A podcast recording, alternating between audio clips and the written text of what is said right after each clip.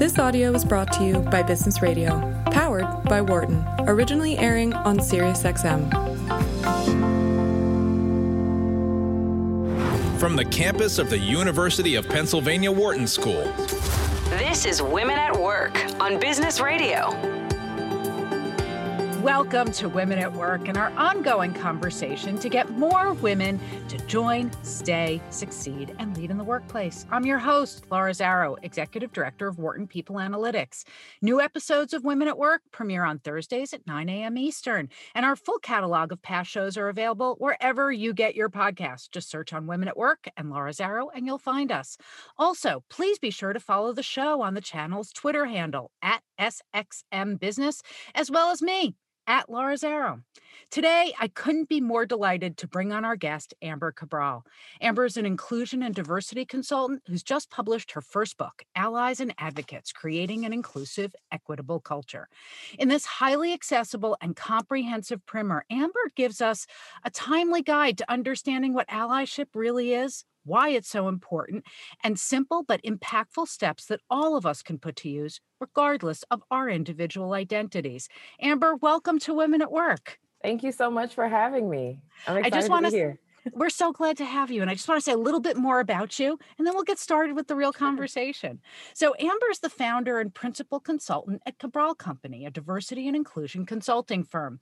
Formerly a senior strategist on the global culture, diversity, and inclusion team at Walmart stores, Amber's got years of experience developing and executing strategies that actually achieve transformational culture change. She hosts a podcast called You Can Have Whatever You Want, which I'm going to learn want to learn about later today and she serves as the board chair of Brown Girls Do, best known for its ballet arm, Brown Girls Do Ballet, an organization committed to promoting diversity in the arts through annual scholarships, a mentor network, dancer resources, and community programs to empower young women and girls all over the country.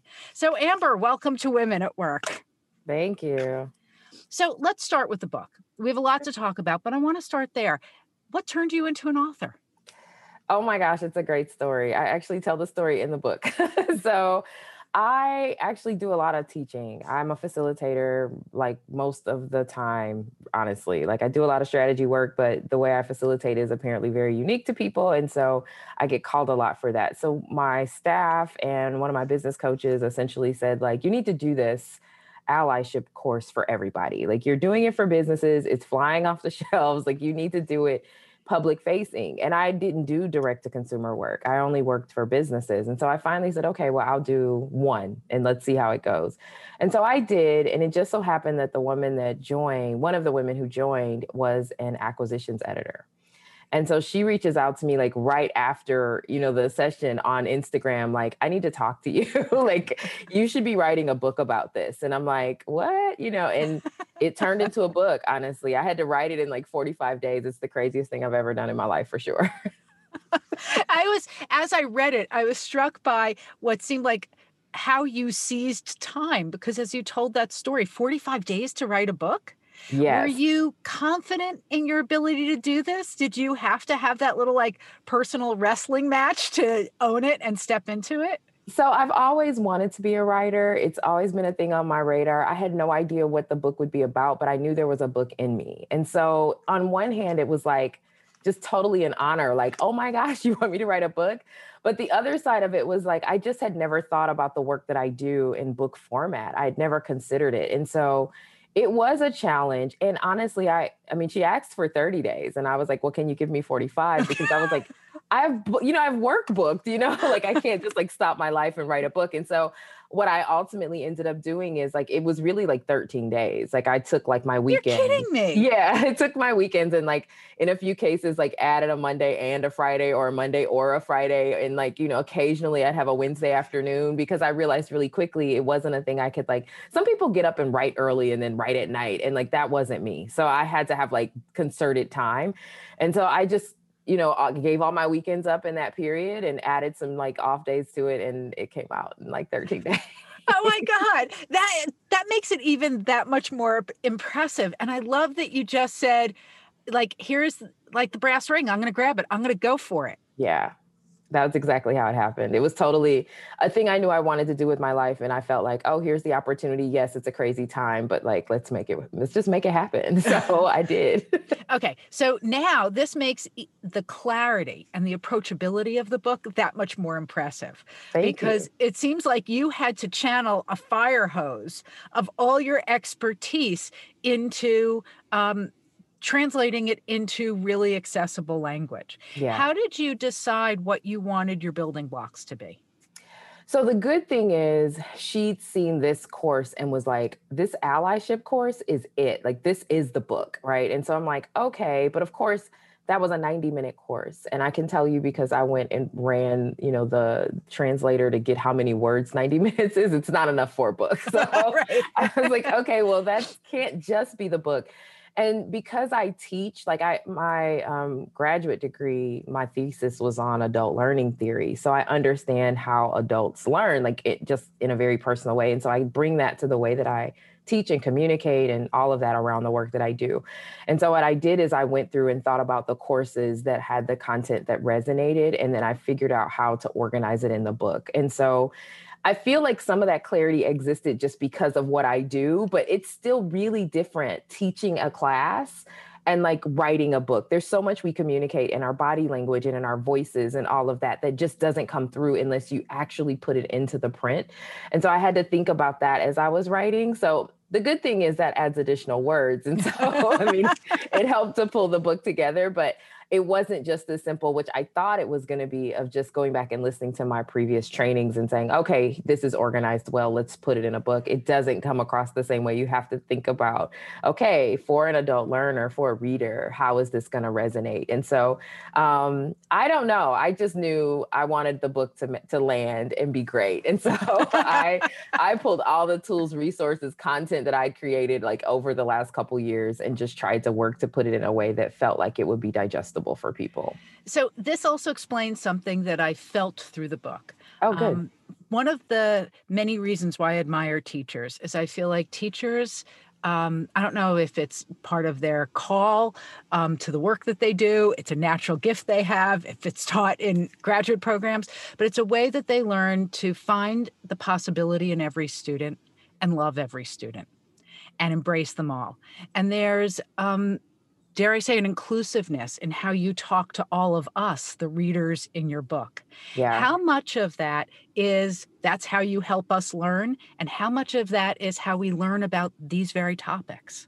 Yeah, it's both. Um, I would probably say it's 50 50. I I am very purposeful particularly around this topic when you're talking about inclusion and diversity and identity and like this is stuff that's like hairy and so what i try to do is make sure that i don't ever apply a shaming tone i think it's very easy for people to fall into shaming mm-hmm. um, and to end up you know this isn't the right right way you know and i just don't i know learners don't learn that way and so I try to package things in ways that feel very digestible and, you know, inviting and like kind of friendly and like all of those things because I recognize that um, without it feeling that way, you won't get through the material. So it's both. It's both me knowing how learners learn and also knowing that we're talking about something that's ugly, right? And I can't do the uncomfortable, ugly stuff in a really mean, you know, confrontational way. It has to be, you know, purposefully done, you know, it, eh, eh, you know, with with care, so to speak. So is that as a way, as a place to start? Can we take from that that when we're trying to learn how to have these conversations that are complicated, they're scary, um, that a kind of kindness in how we communicate with each other might be a first step? Yes. I mean, I think I try to explain in the book that you have to approach people with care. You have to think about it from the standpoint of if this was someone that I cared the most about, how would they hear this message? You know, how would I want them to hear the message?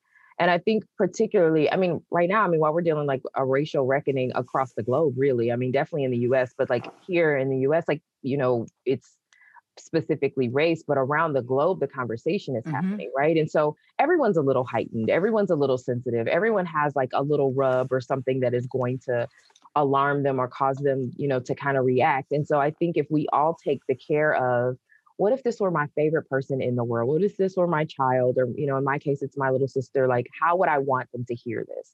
And so I do think approaching things with that care is important. I will also say it's important to understand when people don't have the capacity because there are going to be times where, like, it's just too emotional. It's just been too much in the media. It's just been too much conversation about it that I just don't have the bandwidth to like hold myself in that really nice space that like the folks around you still have to be able to give you grace to listen through the frustration and the anger and the discomfort so that we can get to a, a an appropriate like solution right so it's i tried to frame the book in a way where people understand that the responsibility rests on all of us and mm-hmm. so if we can all put our our hats on you know and do our piece and your piece may change, right? Like, but you know, we can all do that. It can help the conversations go forward and be impactful and actually shift the thing that we're trying to shift, which is inequity. So, um, yeah, it, it is it is about to some degree being nice. Like when you have the capacity, please bring your kind self. For those of you who just tuned in, this is Women at Work on Business Radio, Sirius XM Channel 132. And I'm your host, Laura Zarrow. My guest today is Amber Cabral. She's the CEO of Cabral Company and the author of Allies and Advocates Creating an Inclusive, Equitable Culture, a new book out on Wiley Press. So, Amber, in when we talk about just gender issues, never mind intersectionality and very specifically issues of race, how much of the work that you're doing and that you're trying to help us do is about changing the system versus changing our own behavior? Yeah, it's wow, like that's a tough question. It really depends. Almost all the work I do is about changing both. The only way you change the system is by changing your behavior. There just really isn't the, yeah, the the, the the mechanism isn't going to function without us doing the things. So if we want the mechanism to be different, we have to do different things. And so I take the approach directly in addressing the way we treat each other, the way we communicate, the ideas we hold about our, you know, beliefs, the the way we communicate that stuff. And so I try to teach humans to be better humans to other humans and do so with the lens of I'd like to bring you along and include you, even if I don't necessarily agree. And now, go ahead.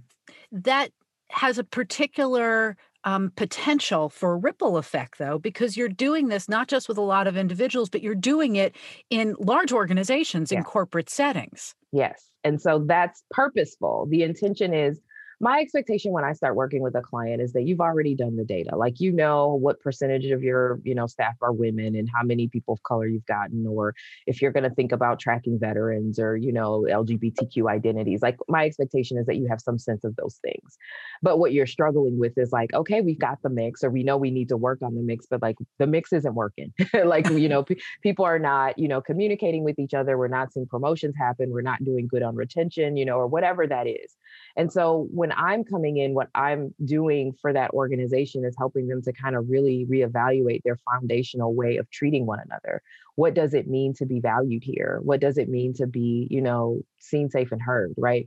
And being purposeful about the actions around that so that we can work on it together. So, like, we might not be able to get inclusion to happen at my local grocery store today, but I can get like a good amount of the folks in my neighborhood on board because they work at my job, you know, or we're hopping on Zoom together and we're being thoughtful about the way we interact. Like, it is that is how you change the system. The system changes by us being different in it. And so I that's the one of the things I love about my job is like, you know, I get to bring in these ideas that people can say, oh my gosh, we're doing that now. You know, we're inserting that perspective. We're interrupting this kind of thought by, you know, taking some of the tips you've given us. And so now, as you learn to communicate in that environment, you take it home, right? And then the folks you live in your homes would take it wherever they go, you know, and that's how the systems start to change.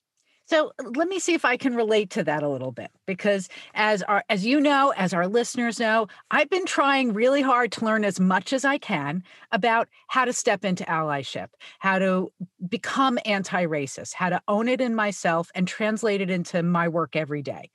Um, and um, and I may be missing a lot, but I've noticed that in my dialogue with my teenage daughter, mm.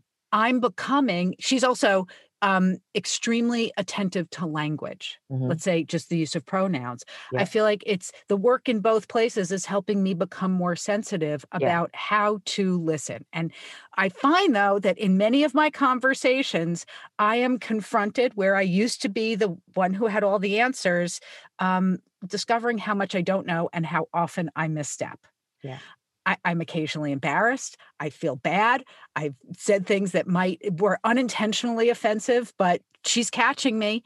Um, how much of that is part of what we're supposed to be experiencing and doing? It's totally what it go what it feels like. I tell people all the time, I make mistakes all the time. I do things, I put my foot in them in my mouth. And so like the purpose of the book, the objective of allies and advocates is to both give you some insight into the ways that you need to be better, but also give you the resources to navigate getting there. So how do you properly apologize? How do I, you know, fix a mistake that I made? How do I make sure that I am putting myself in the position to be corrected and not being defensive about it because you're to make mistakes. You're to misgender people. You're to call folks by the wrong names. Like that's to happen. And so, how do you navigate the world where you're to do a lot wrong? And so, that's huge. That's a big part of being an ally is being okay with the possibility that I'm to need correction. And I think that allyship is one of the only places in our lives that we have to do that. Like once you get to adulthood, you're kind of right a lot, you know? like so you just don't encounter these, you know, these experiences of needing correction or nudging and like to be an ally, you have to be okay with that. I have to be okay with it. And so, and you also have to take ownership too. And so I tried to in the book make sure that I give you resources and tactics to help you navigate those specific kinds of scenarios because if you're doing it right, you're getting corrected. You're learning new things. So I want to ask, I want to circle back to that notion. Like as grown-ups, we're accustomed to being right a lot. Yes. I might translate that into we're accustomed to feeling like we're right a lot. Correct. And that in the way we interact with each other, sometimes it may be our partners, it could be our friends, definitely our colleagues, um, how we call each other out on it, how we hold each other accountable varies a lot from workplace to workplace how much of what we need to learn and act and it's can learn by reading the book um, is about how we invite that versus how we give that.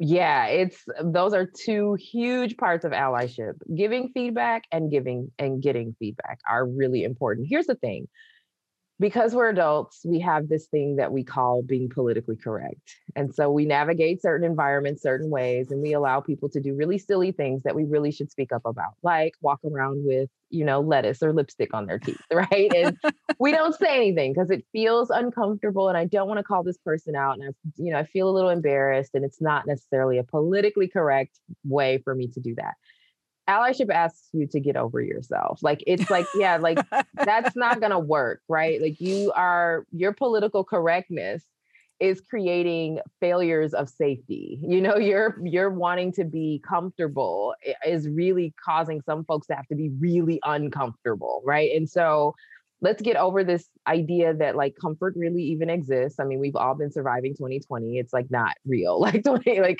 we have moments of it in our bathtubs, perhaps, you know, but like in the Right. grand scheme of things, this is a really uncomfortable like year, you know. So get over yourself and like be okay with the correction. The other thing too is you don't learn what you're doing well or what you're doing badly by not doing the things. Like you just don't have any idea like where your thoughts and ideas need to be challenged. And so the feedback part of that is really important. We want people to tell us like, "Hey, I'm not sure that that landed well," or you know, maybe this isn't the right approach because it's the only way that sometimes we'll get the information in to go, "Oh, that's not quite right." Like I had to correct a woman recently about she referred to me as exotic.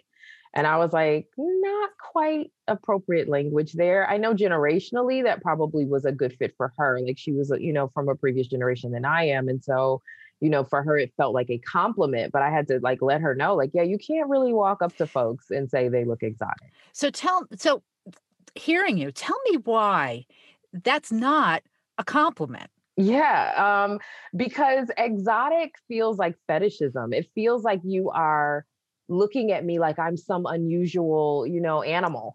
you are something. other yeah i'm uh, yeah i'm something that you don't normally see or i'm strange in some way, which is exactly what you said. It's othering.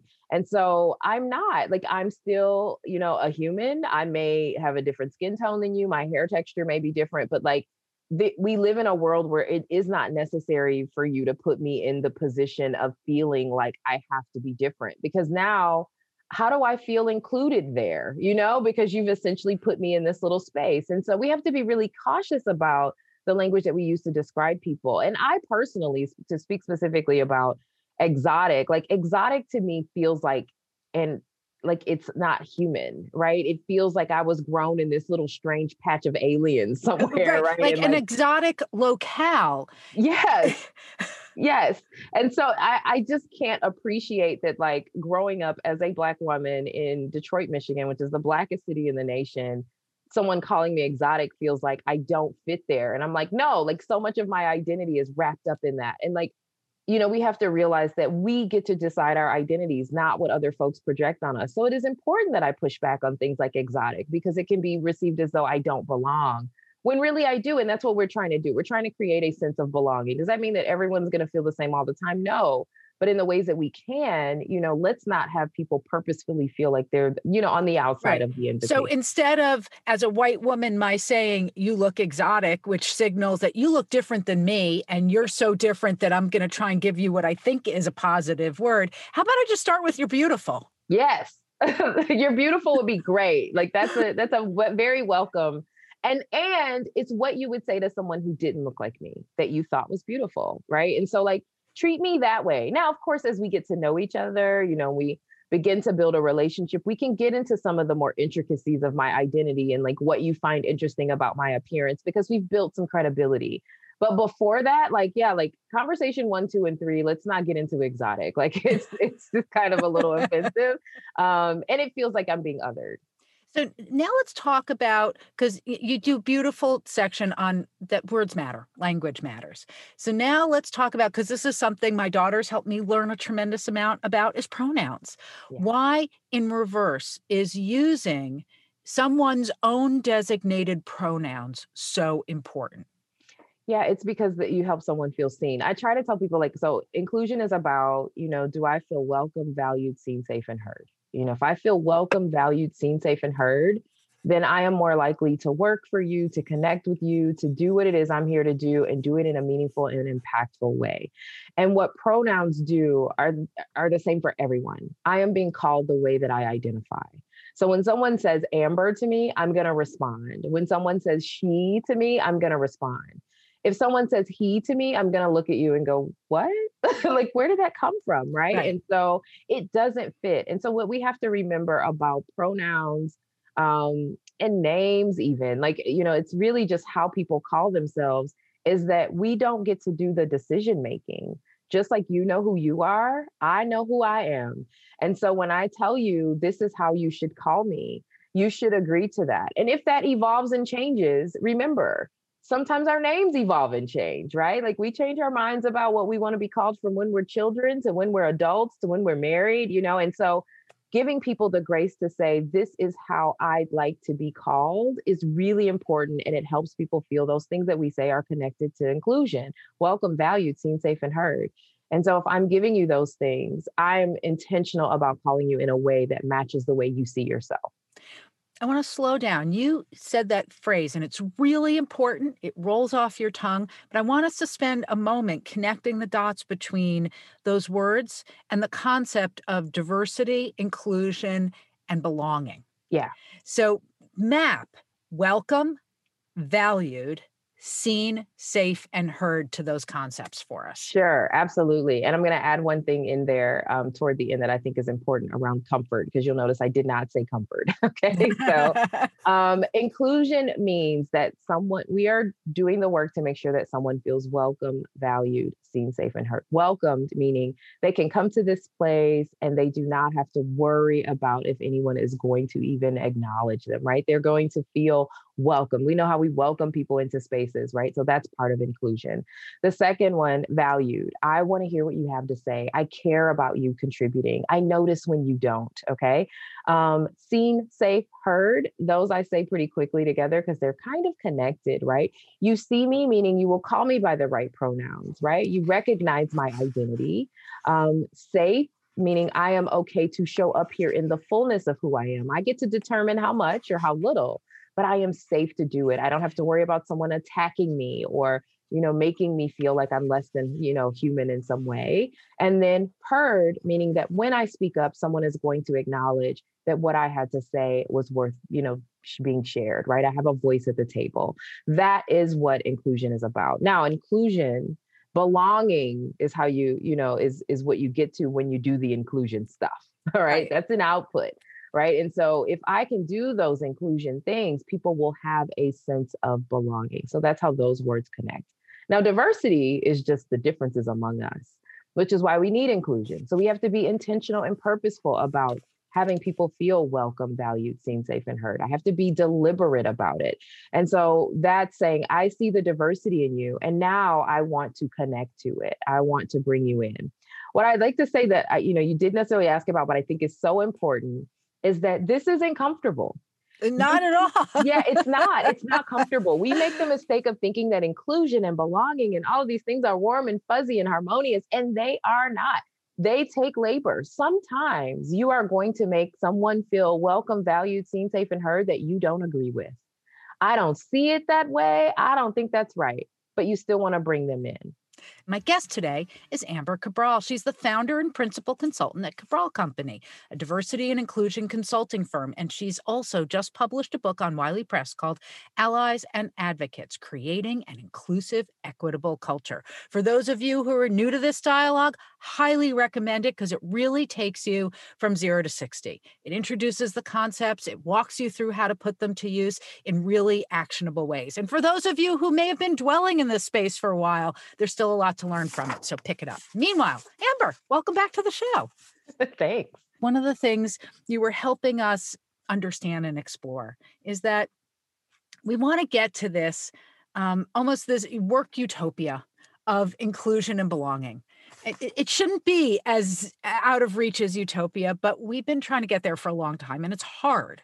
Um, one of the things that you mentioned was that we may encounter people for whom they don't know how to wrap their heads around this. They haven't started their journey yet. And I wanted to tap into a part of the book that I found really moving and really useful, which was the framing of what's the context in which we're doing this work when we dial back and look at it over time. And you gave a couple of really poignant statistics. So there were 246 years of legalized slavery, mm-hmm. 89 years of legalized segregation, 66 years since legalized segregation was made illegal that's actually been systemic op- oppression, yeah. which means that anybody who has been alive in that time who predated those changes um, the world had to change within their lifetime, which means they had to change too, which is often not an easier automatic task. Yeah. So, for people who were told when they were children that this was right or normal, or it was just presented to that way, and they haven't yet moved onto the arc of change. When we're doing this work, how do we deal with that? When i go to you know thanksgiving dinner and encounter that i'm embarrassed to say in my own family what do we do with that? Yeah it's tough um first things first recognize that it's going to be uncomfortable that's part of it like it's this work is not easy and so it's going to feel weird um and often we're more uncomfortable talking to people we care about than we are with you know strangers because you're going to walk away from a stranger it's over but like when you care about someone you're like oh gosh they got to come back for like birthdays you know or whatever. So the, you know just keeping in mind that it's going to be uncomfortable that's a normal part of the process. The second thing is like ask really good questions like you know when someone says something that just doesn't gel with you or is contrary to the knowledge that you've gained or you know just really just is discriminatory in some way. Ask a question and so a really good one to ask is hmm say more about that. Because what happens is that person plays it back in their brain and they'll like try to add additional context or they'll catch it and they'll go oh maybe i shouldn't have said that out loud right? So i i try to encourage people to ask probing questions. Like one of the things i hear often kind of in that same vein that you're in is like you know oh you know this is all political and so i will you know just very pointedly ask like oh well what what part of identity is political for you and people often freeze like they're like identity. Wait, that's me. you know, like I don't know if I'm saying that. Uh, my wait a minute, I'm not sure if I agree. And so when you frame it, you know, like in these really purposeful ways, or you ask really meaningful questions, what it does is it interrupts someone's like belief system and causes them to like critically think about it and like critically have to challenge. Now, sometimes this results in people getting really mad and like storming off or whatever but you never know how you are impacting their behavior later. So they might have screamed on you and been really frustrated, but like they're going to go on the rest of their lives thinking, you know, I don't know if that's quite right because you challenge something. And so it's still worth it to do it. Um, but it is hard and it is awkward and uncomfortable. I'm currently coaching a couple folks now that are like dealing with like their spouses having a certain mindset and like their mindset is changing and like how do I have this conversation to bring my this is my life partner you know along and so you know the the best tool in your arsenal is find you a good couple questions there are a few in the book that you can pull out and use to kind of just interrupt those you know these are habits they're not actually purposeful thoughts they're habits and so we can interrupt them by asking good questions. It's interesting you're it's like you're deploying a mechanism from how we can have difficult conversations by kind of inverting what would be the do you realize you're doing this? to asking a question about why as a way of prompting self-reflection. Yes in the book though you also talk about another way of asking questions that's not about how we're asking somebody else to ponder something and change but it's for us to really learn to listen. Why is that so important and what can we do to start to become better listeners yeah, listening, we suck at listening, like as a whole. Like there are people listening to this conversation, and therefore you think you are a good listener. And I have news for you, listener, you are not. We're all really bad at it. Um, so we often listen for like the what to do. We don't listen well for like just understanding, right? We tend to, particularly as adults, like when we're in our, you know, uh, formative years and we're, you know, like in school, like we tend to do a bit more of listening to understand. But like as an, uh, an adult that's just out in the world navigating life and making decisions, we don't do a good job of listening to just understand.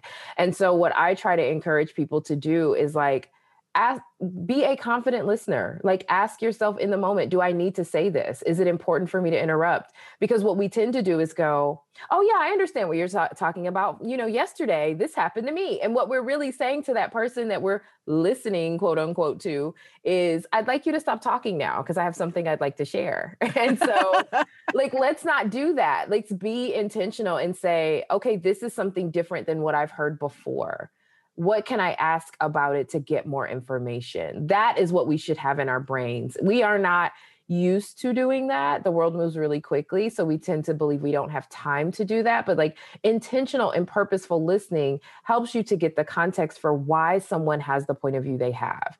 What we tend to do is jump into why our point of view is different and why we are seeing the world differently and why your point of view isn't right instead of actually saying, wait a minute, let me just listen so that I can see it the way you see it. That's how we can get to empathy. But we've got to practice that listening muscle. So when I think about um, why it's hard, challenges I've had myself in listening well and, and what I see in the people around me, I'd say if I put it on a spectrum from the benign to the um, kind of violent dialogue. Yeah.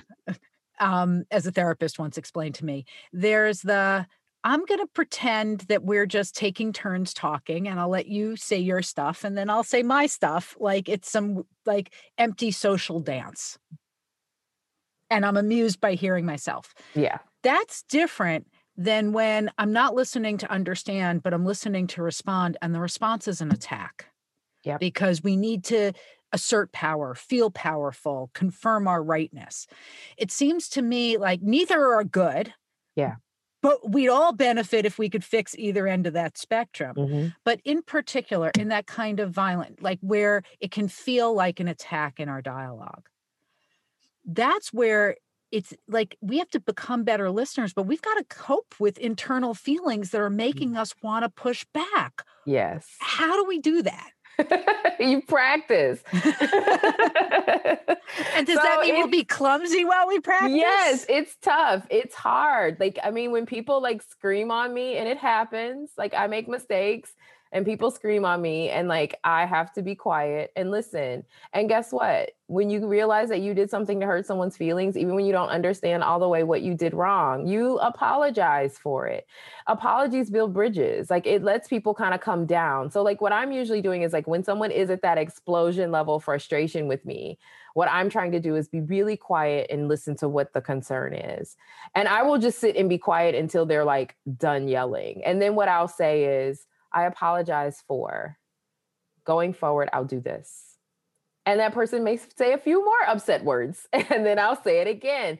I apologize for going forward, I'll do this. Now, does that mean that I completely get it or that I feel guilty or any of those things? No, we hang a lot of things on apologies that don't belong there. Sometimes an apology is just a bridge to moving the conversation forward.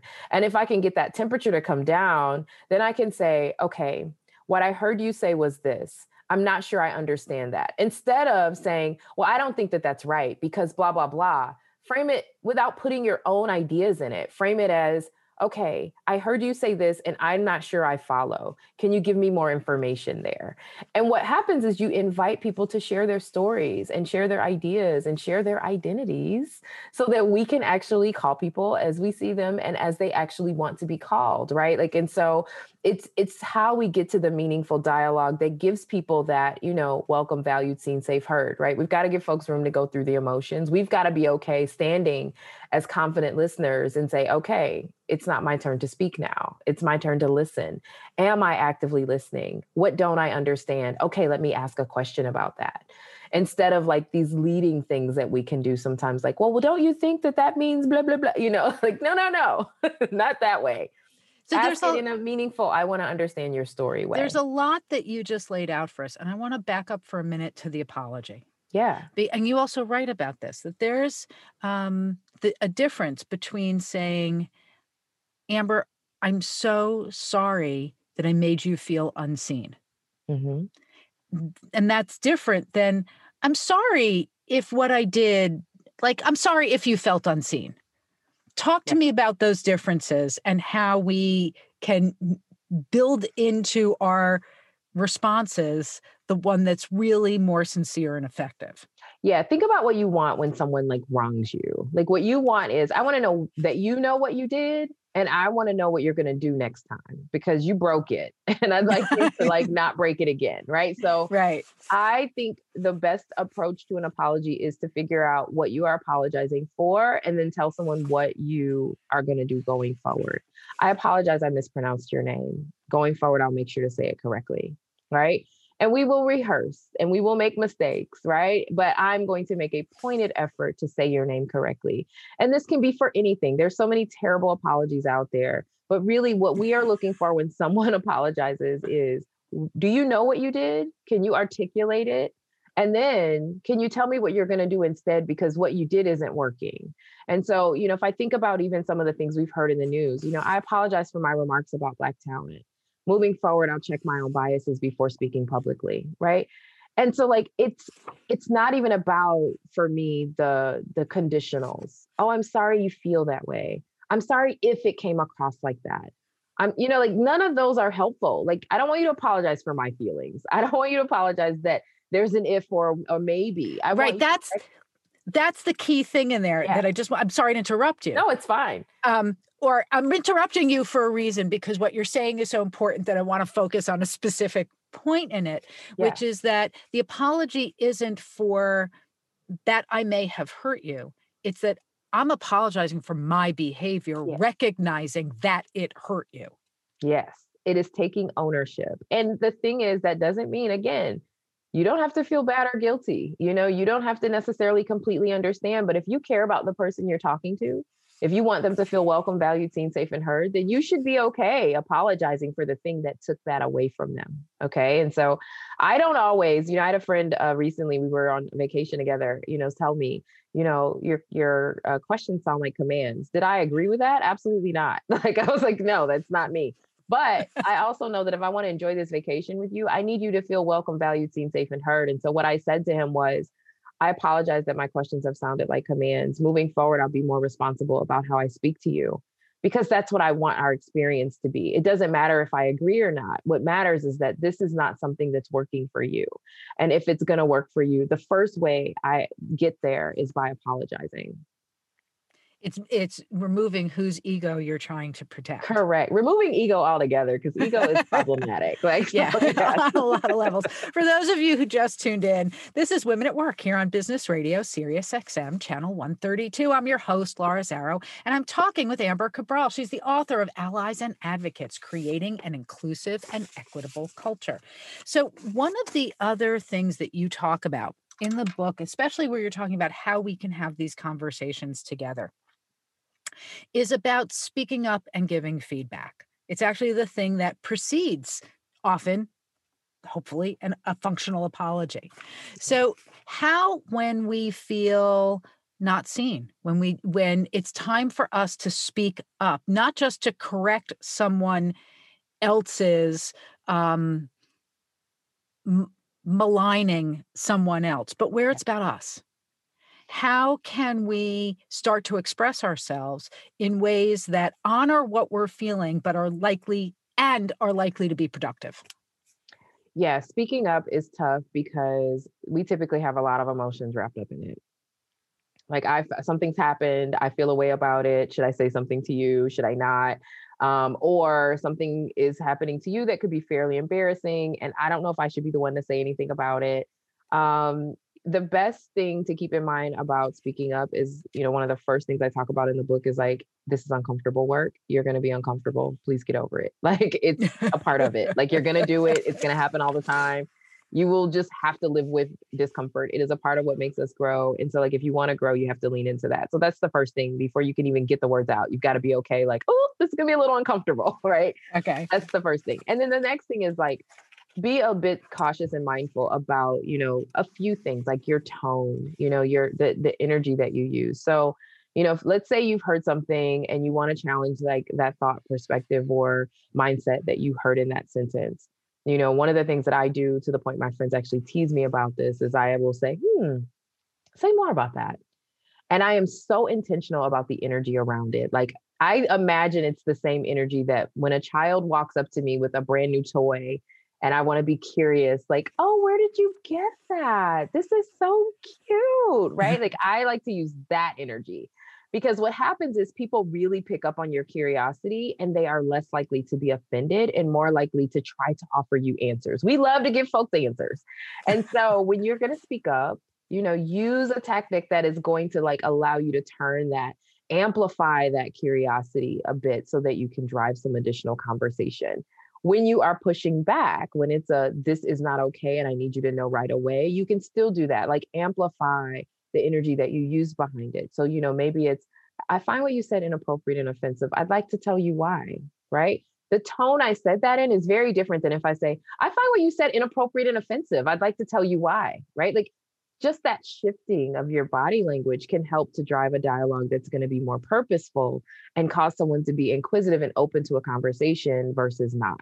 Um, and you're right, like that, you know, speaking up part um, is kind of like it's foundational. It's how allyship works. You're going to speak up when you see things at work. You're going to speak up when you see things happen to other people. And so I think it's really practicing how to position your tone um, and also having a couple of those go to questions in your pocket to help you do it.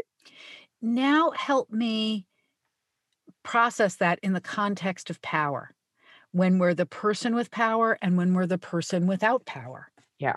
Yeah. So we are often in positions where power dynamic shifts. So if you are, for example, the only woman at a table full of men, um, you are probably the person that is going to feel the least amount of power in that space, right? Unless you have like some kind of job title that makes you like the one everyone has to listen to, right? So, you know, and that happens sometimes. Thankfully, we're living in a world where women are running things.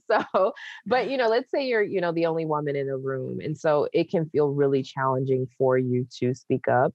Um, you know, you there's a couple things that you want to employ. First, you want to use questions because questions kind of encourage people to get to their own recognition. Um, and we want we want to also realize if we are the person where we notice that there is an only, so there's an only black person, there's an only woman, there's an only, you know, one person in the room that, you know, represents some sort of identity that we are powerful. Like I've got the power right now. So I need to be the person that speaks up. You know, I, I think in the book I compare it to like being in a classroom you know the children don't have the power in that classroom. That teacher gets to grade how they want they decide what the assignments are they assess. And so essentially if like th- things were not fair it'd be like a really big deal for like students to get a teacher kicked out of a school right? And because you know that may feel like the teacher lost power we have to remember that that teacher is going to hop along and go to another place and find another place to teach whereas those students you know have to do a lot to get that teacher out right? They're the ones that don't have the power. And so power dynamics matter a lot particularly around speaking up because sometimes people don't speak up because they're like oh i'm powerless here. And if i say something you're going to see me as you know the bossy woman or the angry black woman or the whatever right? And so we have to recognize sometimes as allies if you're on your allyship journey when really oh i saw that happen to her but she can't really speak up without being seen away. And so then we want to step in with our good, curious questions, our good speak up energy, so that we can kind of, you know, push the conversation forward and protect that identity, right? Welcome, value, seen, safe, heard. Oh, wow, she can't feel that. There's no way she's going to be able to speak up. Let me do it because I've got the power in this space. And so this is a part of allyship too, is being able to like make an observation about who has the power in the room and also putting our allies in the position to recognize hey you've got the power in the room. You know i need you to actually do the labor of speaking up sometime. So i want to take a half a step back yeah. and talk about um, words that relate to roles and how they're similar and different. And in particular when are we being what's the difference between being an ally and an advocate? Yeah yeah and if you um, could kind of anchor it from that room on out yeah, absolutely. Um, so the difference between being an ally and an advocate is really simple. When you're thinking about allyship, I'm thinking about I want to get to know this person who's different than me, who experiences privilege and power different than I do, so that I can extend my privilege and power to that person. And so, in what ways do I experience the world in a way that they do not? And like, how can I, you know, potentially bring them along and invite them in to have a more meaningful experience? It's about the person advocacy, which is sometimes called accompliceship, right? But in okay. business spaces, we tend to use advocacy because it sounds a little less criminal. and so, um, you know, but it, this is when we are thinking about the system. And so when you're being an advocate, what you're doing is saying, this system works for me, but it does not work for these folks. And so therefore, we need to change it this is inequitable for these people. I want to protect someone from experiencing discomfort or mistreatment because they have to deal with this system. And so it's the the difference of am I dealing with the folks or am I dealing with the systems that are pushing against the folks? That's really the difference between allyship and advocacy. And honestly, I like to make sure people understand that these are not like stair steps. Like it's not like you're an ally first and then you're an advocate. Like there are going to be times where you're both. There are going to be times where you're one or the other.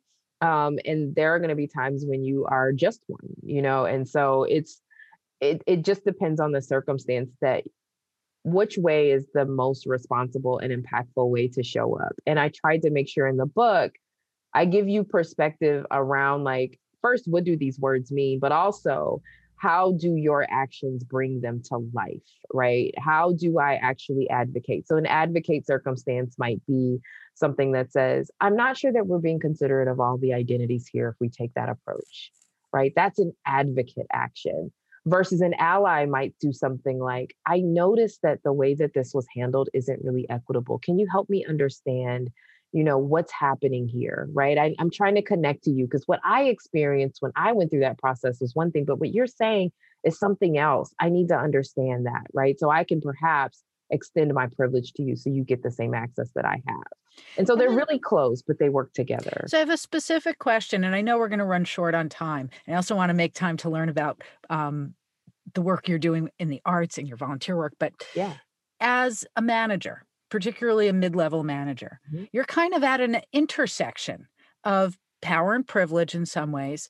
And it's one thing in a group setting to figure out how to amplify somebody else, how to protect somebody else, how to reinforce someone's voice. Mm. How, as managers, do we make a safe place for people to bring to us their concerns when they don't feel safe doing it in a group setting?